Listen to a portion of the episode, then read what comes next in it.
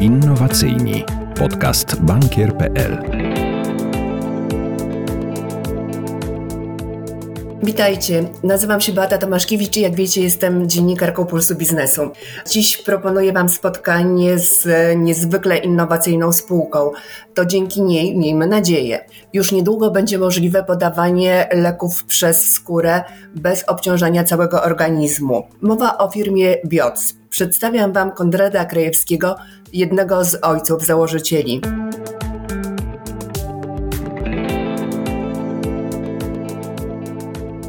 Jesteście na rynku niespełna 4 lata, a już macie 4 zgłoszenia patentowe. Czego one dotyczą?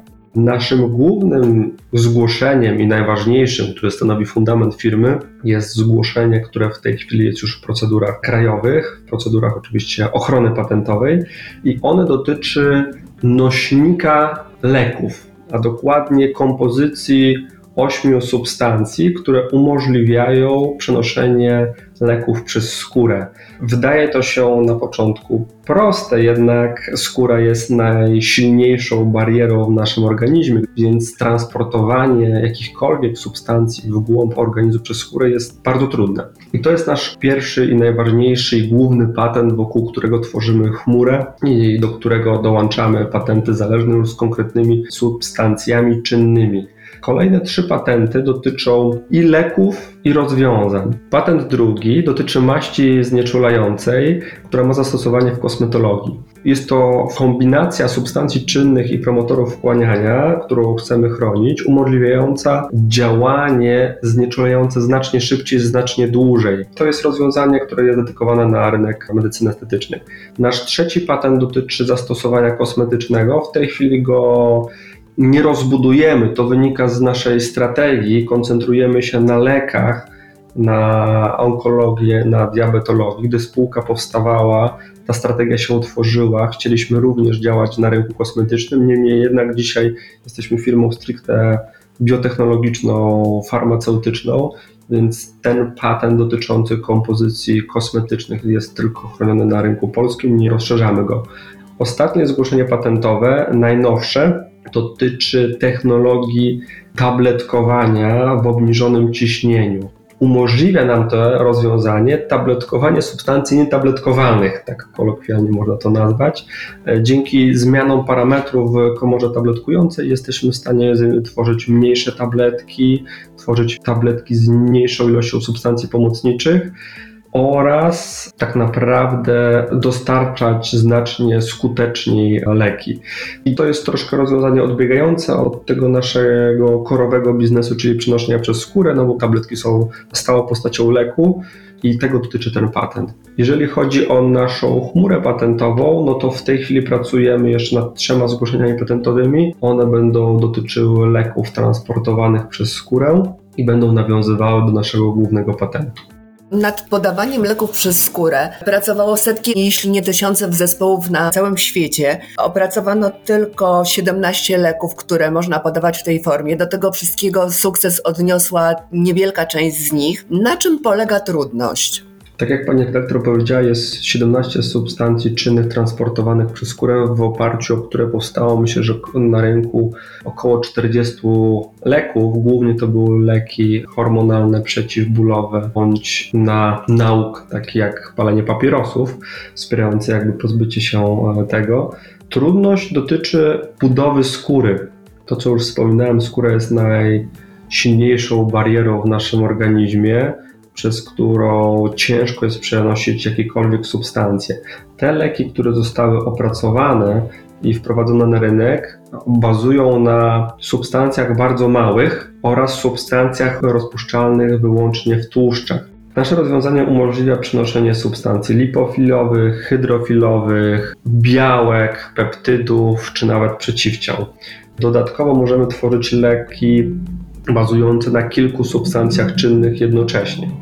I tutaj jakby główne zadanie transportowe pełni nasz nośnik, składający się z kombinacji promotorów wchłaniania, które nasza skóra odbiera jak coś swojego i pozwala wchłaniać się substancjom znacznie efektywniej. Jak mielibyśmy sobie wyobrazić, jak działa nasz nośnik, to należy wyobrazić sobie korytarz życia na autostradzie i komórki skóry to oczywiście są auta stojące w korku, natomiast nasz nośnik jest karetką, która jakby jedzie do wypadku i te auta się rozstępują, tworzą korytarz życia. Następnie jak karetka przyjedzie, to te auta wracają na swoje miejsce. I troszkę podobnie działa nasz nośnik. My tymczasowo zmiękczamy złogi międzykomórkowe, aby przenieść substancję. W momencie, jak przeniesiemy w odpowiednie miejsce bądź do krwiobiegu, warstwy skóry wracają do swojego pierwotnego stanu. Natomiast substancja już działa w miejscu zaatakowanym, tak? Tak, substancja działa w miejscu podania. Z racji, że możemy modyfikować nasz nośnik, modyfikować w taki sposób, że możemy zaprogramować głębokość wchłaniania i miejsce działania. Jeżeli substancja ma trafić do krwiobiegu, przykładem są substancje przeciwcukrzycowe, które działają ogólnoustrojowo, to nasz nośnik przenosi substancję czynną do krążenia ogólnego. Natomiast jeżeli mielibyśmy sobie spojrzeć na substancję o działaniu przeciwzapalnym, gdzie chcemy zmniejszyć stan zapalny w obrębie stawu, ale żeby lek nam nie trafiał do krwiobiegu, to tak programujemy nośnik, żeby substancja czynna trafiła wyłącznie do robowo zmienionej tkanki bez wchłaniania do krążenia ogólnego. Tutaj zastosowanie naszego nośnika może mieć ogromne pole w leczeniu nowotworów, bowiem w tej chwili większość nowotworów, jak jest leczona, to substancja jest rozprowadzona po całym organizmie, no i z tego powodu też w dużej mierze cierpią komórki zdrowe. Jeżeli będziemy w stanie doprowadzić lek bezpośrednio do guza, z pominięciem układu krwionośnego i zdrowych komórek, to jesteśmy w stanie znacznie efektywniej leczyć nowotwory, choćby poprzez taki mechanizm, że w miejsce nowotworu trafi większa ilość substancji. Czyli tak naprawdę potencjalnie tej substancji będzie można podać mniej, bo się nie będzie rozprowadzała po całym organizmie, czyli nie będzie wchłaniana również w te zdrowe organy i komórki, a z drugiej strony właśnie nie będzie uszkadzała tych innych części organizmu. Dobrze rozumiem? Dokładnie tak będziemy transportować lek bezpośrednio do guza nowotworowego z pominięciem krwiobiegu. Są oczywiście leki, które powinny trafić do krwiobiegu z tego powodu, że są te komórki krążące w organizmie, circulated tumor cells i z nimi też należy walczyć i wtedy lek e, powinien trafić do krążenia ogólnego, ale w naszym przypadku zawsze bierzemy sobie za cel, aby do tego guza pierwotnego, który produkuje te, wysyła te komórki do krwiobiegu, no w pierwszej kolejności trzeba jak najsilniej zadziałać i dostarczyć jak największą ilość leku, aby powstrzymać ten pierwotny guz. I za pomocą naszego nośnika jesteśmy to w stanie robić. Bardzo dużą ilość badań w tej chwili realizujemy w Ośrodku Międzynarodowym Badania na małych zwierzętach, gdzie potwierdzamy leczenie raka piersi i raka skóry za pomocą naszej maści. Czyli wyobraźmy sobie, że smarujemy zmianę nowotworową maścią, a lek się wchłania tylko i wyłącznie w obrębie guza nowotworowego i jesteśmy w stanie już po kilku tygodniach widzieć fizycznie proces leczenia. To jeśli weźmiemy tylko pod uwagę osoby, które cierpią na nowotwory czy cukrzycę, to tak naprawdę na Wasze rozwiązania czekają miliardy, można tak zaryzykować, ludzi chorych na całym świecie. Proszę powiedzieć, na jakim etapie badań, testów, certyfikacji są te Wasze rozwiązania? Kiedy mogą trafić na rynek? Wybraliśmy te dwa obszary, onkologię i diabetologię pod względem ilości chorych. To są dwa największe schorzenia cywilizacyjne na świecie, które niestety rosną dość szybko i tutaj obecna sytuacja, czyli pandemia, zadziałała tylko jeszcze w sposób zwiększający przyspieszenie nowych chorób. Jeżeli chodzi o samą diabetologię, to przynoszenie leków przez skórę daje ogromny komfort pacjentom. Nie muszą oni pamiętać, aby przyjmować co najmniej raz dziennie leki przeciwcukrzycowe. W dodatku nie muszą się martwić o wszelkiego rodzaju interakcje między innymi lekami, no bo pacjent, który ma cukrzycę zazwyczaj jeszcze ma problemy sercowo-naczyniowe, przyjmuje leki na nadciśnienie, dodatkowo może przyjmować jeszcze leki na inne schorzenia i jeżeli w jednym czasie do organizmu trafi wiele substancji leczniczych, to w najlepszym przypadku mogą one zniwelować swoje działanie, w najgorszym mogą powodować interakcje, które obciążają wątrobę i są toksyczne dla organizmu. Jeżeli my zaproponujemy podawanie leków przeciwcukrzycowych w formie plastra, to mamy pewność, że minimalizujemy prawdopodobieństwo jakichkolwiek interakcji. Dodatkowo jesteśmy w stanie redukować efekty uboczne z układu pokarmowego. Czyli mamy z jednej strony zwiększenie komfortu pacjenta, zwiększenie efektywności jego leczenia, no i redukcję wszelkich działań niepożądanych i interakcji. I to jest główna korzyść dla pacjentów diabetologicznych. Jeżeli chodzi o pacjentów onkologicznych, to tutaj jesteśmy bardzo mocno skoncentrowani na zwiększeniu efektywności leczenia, czyli naszym celem jest szybsze i efektywne leczenie pacjentów onkologicznych poprzez celowe dostarczanie leków tylko do chorobowo zmienionych tkanek, czyli do guzów nowotworowych. Czyli to, co też Pani powiedziała na początku, podając małą dawkę leku, jesteśmy w stanie stężenie leku w guzie nowotworowym uzyskać kilka razy wyższe niż podając ten sam lek w większym stężeniu, ale ogólnie ustrojowo. To są te dwa podstawowe obszary, które wybraliśmy, bo wierzymy, że jesteśmy w stanie globalnie pomóc no, miliardom ludzi na całym świecie. Sam nośnik mógłby trafić na rynek już teraz, bowiem jego kombinacja substancji czynnych jest bezpieczna, jest potwierdzona. Te substancje są wykorzystywane w farmacji przez setki lat i są doskonale udokumentowane, więc sam nośnik jest powiedzmy już bezpieczny, można byłoby go wprowadzić. Natomiast jeżeli do nośnika inkorporujemy zawsze lek, no to już mamy nową jakość i musimy przejść przez badania przedkliniczne i kliniczne. W tej chwili dość mocno i poważnie rozważamy ścieżkę rejestracji naszych produktów w Stanach Zjednoczonych, z tego powodu, że Stany Zjednoczone posiadają szybkie ścieżki rejestracji. Jest to 505B2, a Fast Track, czyli szybka ścieżka rejestracji, która umożliwia takim lekom jak nasze, gdzie substancje czynne są znane, gdzie promotory wchłaniania są znane i bezpieczne, Natomiast zmiana drogi podania tworzy pewną nową jakość, ale w oparciu o to, że substancje są znane, a zmieniamy drogę podania, to jesteśmy w stanie znacznie szybciej wprowadzić lek na rynek. Szybciej to nawet pomiędzy 2 a 6 lat i istotnie zredukować koszty badań klinicznych, bo od 10 do 30 razy mniej. I jeżeli mówimy, kiedy planujemy wejść naszymi produktami na rynek, to w tej chwili kończymy badania przedkliniczne dla naszego leku przeciwcukrzykowego w tym roku już składamy dokumenty na rozpoczęcie badań klinicznych i zgodnie z harmonogramem badania kliniczne powinniśmy rozpocząć w przyszłym roku.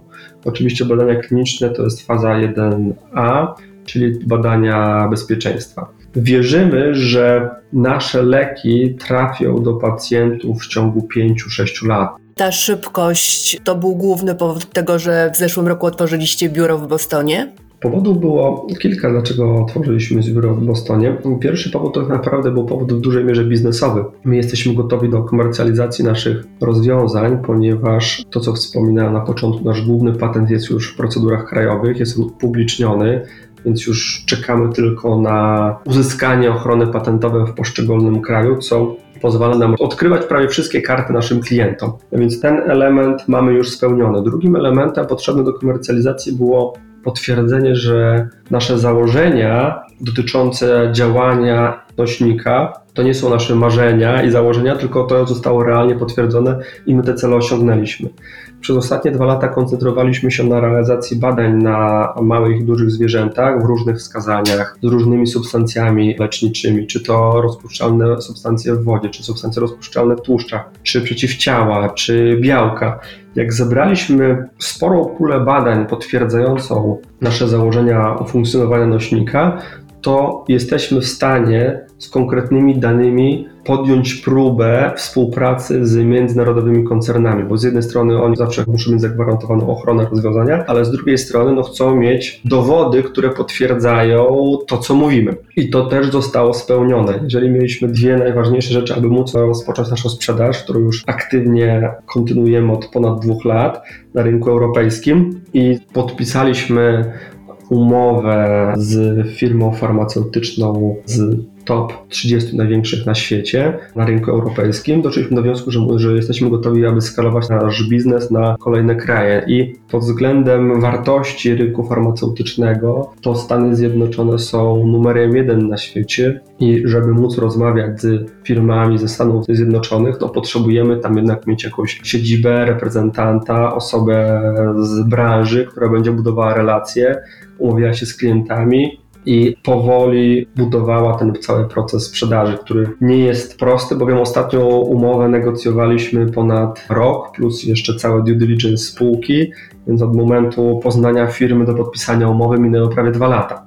Więc Boston, nasza siedziba w Bostonie, ma nam ten proces usprawnić, przyspieszyć i umożliwić rozmowy z nowymi firmami farmaceutycznymi. Czy to nie jest tak, że w momencie, gdy już jesteście w Bostonie, w takim dla mnie trochę centrum biotechnologicznym świata, albo jednym z głównych centrów, to wtedy jesteście postrzegani jako dużo bardziej wiarygodny partner, nie tylko dla firm amerykańskich, ale generalnie dla firm z całego świata? Biuro w Bostonie zwiększa naszą wiarygodność, ale daje też możliwość, że jeżeli ktoś będzie chciał fizycznie porozmawiać z nami, spotkać się twarzą w twarz i omówić jakieś warunki, to mamy takie możliwości. I rzeczywiście to nam pozwala sprawnie budować biznes w Stanach Zjednoczonych. Dodatkowo Stany Zjednoczone są dość specyficzne, bo aby rozpocząć rozmowy z tamtymi firmami, lepiej firmy technologiczne są postrzegane, gdy jakakolwiek ich część jest na ich rynku. Bo nawet jak podpisywane są umowy firmami ze Stanów, to zawsze są na prawie amerykańskim. Stąd biuro w Bostonie pozwala nam zwiększyć wiarygodność spółki, szczególnie w tym początkowym procesie rozpoczęcia rozmów, bo w momencie jak my już zbudujemy relacje, nawiążemy kontakt, to technologia badaniami broni się sama. Trudniej jest rozpocząć ten pierwszy kontakt i rozmowę biznesową. Rozumiem, że cały proces od prac badawczo-rozwojowych do wprowadzenia nowych technologii, nowych przełomowych leków czy nośników tych leków na rynek musi być gigantycznie kapitałochłonne. Skąd do tej pory pozyskiwaliście finansowanie? Na co ono wystarczyło czy wystarczy? Branża farmaceutyczna w tej chwili jest jedną z najbardziej kapitałochłonnych pod względem wprowadzenia na rynek. Wynika to z regulacji, jakie są narzucone przez urzędy rejestracji mianowicie mm, badania przedkliniczne, a szczególnie kliniczna pierwsza, druga, trzecia faza badań na ludziach, liczby osób, które muszą wziąć udział w tych badaniach oraz ubezpieczenie tych wszystkich osób, zaangażowanie szpitali, zaangażowanie lekarzy. Jest to tak duże przedsięwzięcie, że koszty idą w setki milionów, a w tej chwili średnio można nawet przyjąć, że wprowadzenie całkowicie nowego leku na rynek to jest koszt 1,5 miliarda dolarów. Więc firm takie jak my, niestety nie stać, aby móc konkurować z globalnymi koncernami farmaceutycznymi pod względem nowych, innowacyjnych leków, bo nie mamy takiego kapitału, aby sprostać urzędom rejestracji i wymogom dotyczącym badań klinicznych. BIOS na samym początku był finansowany poprzez aniołów biznesu, Pozyskiwaniem środków do spółki zajmowałem się ja, bo mamy taki podział. Janek i Paweł jako technolodzy zajmują się całą technologią, tworzeniem leków, optymalizacją, pisaniem zgłoszeń patentowych, natomiast kwestie finansowe i operacyjne są na mojej głowie, aby panowie nie musieli się tym zajmować i mogli się skoncentrować stricte na technologii. Pierwszy kapitał, który pozyskaliśmy, to były 3 miliony złotych od Konrada Pankiewicza. Na spotkaniu z Konradem Pankiewiczem pokazaliśmy cztery slajdy i pomysł na cały biznes. Nie mieliśmy jeszcze środków finansowych, aby potwierdzić, że nasz nośnik działa. Natomiast na poziomie teoretycznym, na poziomie analiz podstawowych, które panowie byli w stanie przeprowadzić w swoich domowych laboratoriach, mogliśmy śmiało twierdzić, że to powinno zadziałać. Konrad Pankiewicz nam zaufał, zainwestował 3 miliony złotych. Chwilę później pozyskaliśmy jeszcze milion złotych od aniołów biznesu i te 4 miliony pozwoliły nam zbudować firmę, stworzyć pierwszy patent uniwersalnego nośnika, przeprowadzić pierwsze proof of concept z substancjami czynnymi, ze substancjami kosmetycznymi. Na początku też poszukiwaliśmy substancji kosmetycznych. Po tym etapie dojrzewania firmy, gdy już wiedzieliśmy, że nasz nośnik działa, że chcemy być firmą biotechnologiczną, firmą farmaceutyczną i chcemy się koncentrować wyłącznie na rozwoju leków, już nabraliśmy takiej tożsamości DNA, pozyskaliśmy w ramach programu Szybka Ścieżka projekt na 14,5 miliona na rozwój leku przeciwcukrzycowego. Wtedy rozpęd naszej firmy znów dość gwałtownie przyspieszył. Zaczęliśmy rekrutować nowych specjalistów, ściągać ich nawet z zagranicy. Rozbudowaliśmy całe laboratoria i w tym momencie dołączył do nas drugi fundusz inwestycyjny Montis Capital. I dzisiaj można powiedzieć, że już my nie jesteśmy startupem, jesteśmy dojrzałym przedsiębiorstwem. Mamy ponad 25 osób. Najnowsze laboratoria pod kątem rozwoju leku we Wrocławiu, to mogę spokojnie to powiedzieć, że dysponujemy bardzo dobrym e, sprzętem o poziomie międzynarodowym. Nie mamy czego się wstydzić i jesteśmy w stanie bardzo sprawnie, szybko, efektywnie rozwijać i analizować leki, tak jak to robią firmy zagraniczne. I nabraliśmy dzisiaj takiej skali rozpędu, że aby przejść krok dalej zrobić kolejny kamień milowy, to musimy z naszymi lekami z badań przedklinicznych, czyli badań na zwierzętach, przejść na ludzi. I tutaj dopiero zaczynają się już spore koszty. I mamy kilka dróg rozwoju w tej chwili, które analizujemy. Nie wykluczamy też giełdy, czy to ma być polska, czy to ma być zagraniczna. Myślę, że na przestrzeni pół roku, jak przeanalizujemy wszystkie scenariusze, to wybierzemy optymalny i dobry dla nas kierunek dotyczący pozyskiwania kapitału bądź partnerów biznesowych, którzy pomogą nam, inwestując zasoby finansowe oraz osobowe w wprowadzeniu leków na rynek. Czekacie, aż ruszy kolejna perspektywa finansowa, by wystąpić o nowy zastrzyk kapitału do NCBIR-u. Planujecie kolejne rundy finansowania. Ile tak naprawdę potrzebujecie, by zacząć testy na ludziach? Grant, który pozyskaliśmy z Narodowego Centrum Badań i Rozwoju, zakłada rozpoczęcie badań na ludziach. Do tego grantu potrzebujemy około 5 milionów wkładu i to mamy w większości zagwarantowane, więc jeżeli mówimy o jednym projekcie, to my jesteśmy w stanie dzisiaj rozpocząć te badania na ludziach i zakończyć fazę 1A. Natomiast w pipeline mamy znacznie więcej tych projektów, bo aż 8 i w przyszłym roku chcemy rozpocząć badania przedkliniczne dla trzech nowych projektów. Więc te koszty za kilka lat no, będą, można powiedzieć, tak 3-4 razy większe, które mamy dzisiaj. I aby im sprostać, to mamy dwie podstawowe opcje. Pierwsza rzecz to jest współfinansowanie tych badań rozwoju poprzez granty. W tej chwili niecierpliwie czekam na nową perspektywę, natomiast założyliśmy sobie też taki plan awaryjny, że będziemy musieli część badań dla naszych leków zrealizować samodzielnie. I jak miałbym oszacować koszty do 2026-2027 roku związane z rozpoczęciem badań klinicznych pierwszej fazy dla trzech nowych leków, no to tutaj potrzebujemy kwoty na poziomie 25 milionów euro i taką kwotę planujemy pozyskać albo w rundzie ze Smart VC, czyli z funduszami inwestycyjnymi, które specjalizują się w inwestowaniu tylko i wyłącznie w spółki biotechnologiczne zajmujące się transportem leków, bądź druga ścieżka to jest oferta publiczna, czyli wejście na giełdę. Nie wykluczamy obydwu scenariuszy. Do drugiego kwartału 2022 roku chcemy przeprowadzić małą rundę inwestycyjną, rundę pomostową czy pre-IPO, generalnie mającą na celu sfinansowanie badań przedklinicznych naszych kandydatów i ewentualnie zabezpieczenie badania klinicznego dla leku przeciwcukrzycowego. Zabezpieczenie mam tutaj na myśli, chodzi mi o koszty, bo koszty, które my zakładaliśmy w 2018 roku składając projekt, no to dzisiaj te koszty są około 30% wyższe. Generalnie my szacowaliśmy wzrost cen na poziomie 10% w ciągu 4 lat. Natomiast e, sytuacja związana z pandemią, która mocno zastymulowała rynek farmaceutyczny do działania, wiele firm podjęło pracę nad rozwojem leków. Firmy z IRO czy firmy zajmujące się badaniami przedklinicznymi mają sporą ilość klientów, więc kolejkują te zlecenia. To jest pierwsza rzecz. Druga rzecz, ich koszty utrzymania zwierząt od czynników podniosły ceny Jeżeli przykład jest zwierząt dużych jak świnie, które są wymagane w naszych badaniach, to z powodu afrykańskiego pomoru świń one muszą przejść kwarantannę. Już nie pamiętam, czy to jest dwa czy trzy miesiące przed badaniem. W każdym razie koszt tej kwarantanny, utrzymanie tego zwierzęcia, no jest cedowany na klientów. Jak sobie sumujemy cały obszar od kosztów zwierząt, logistyki, od czynników, plus to, że popyt na takie usługi jest w tej chwili bardzo duży, mamy a nie inną, że koszty badań wzrosły o ponad 30%.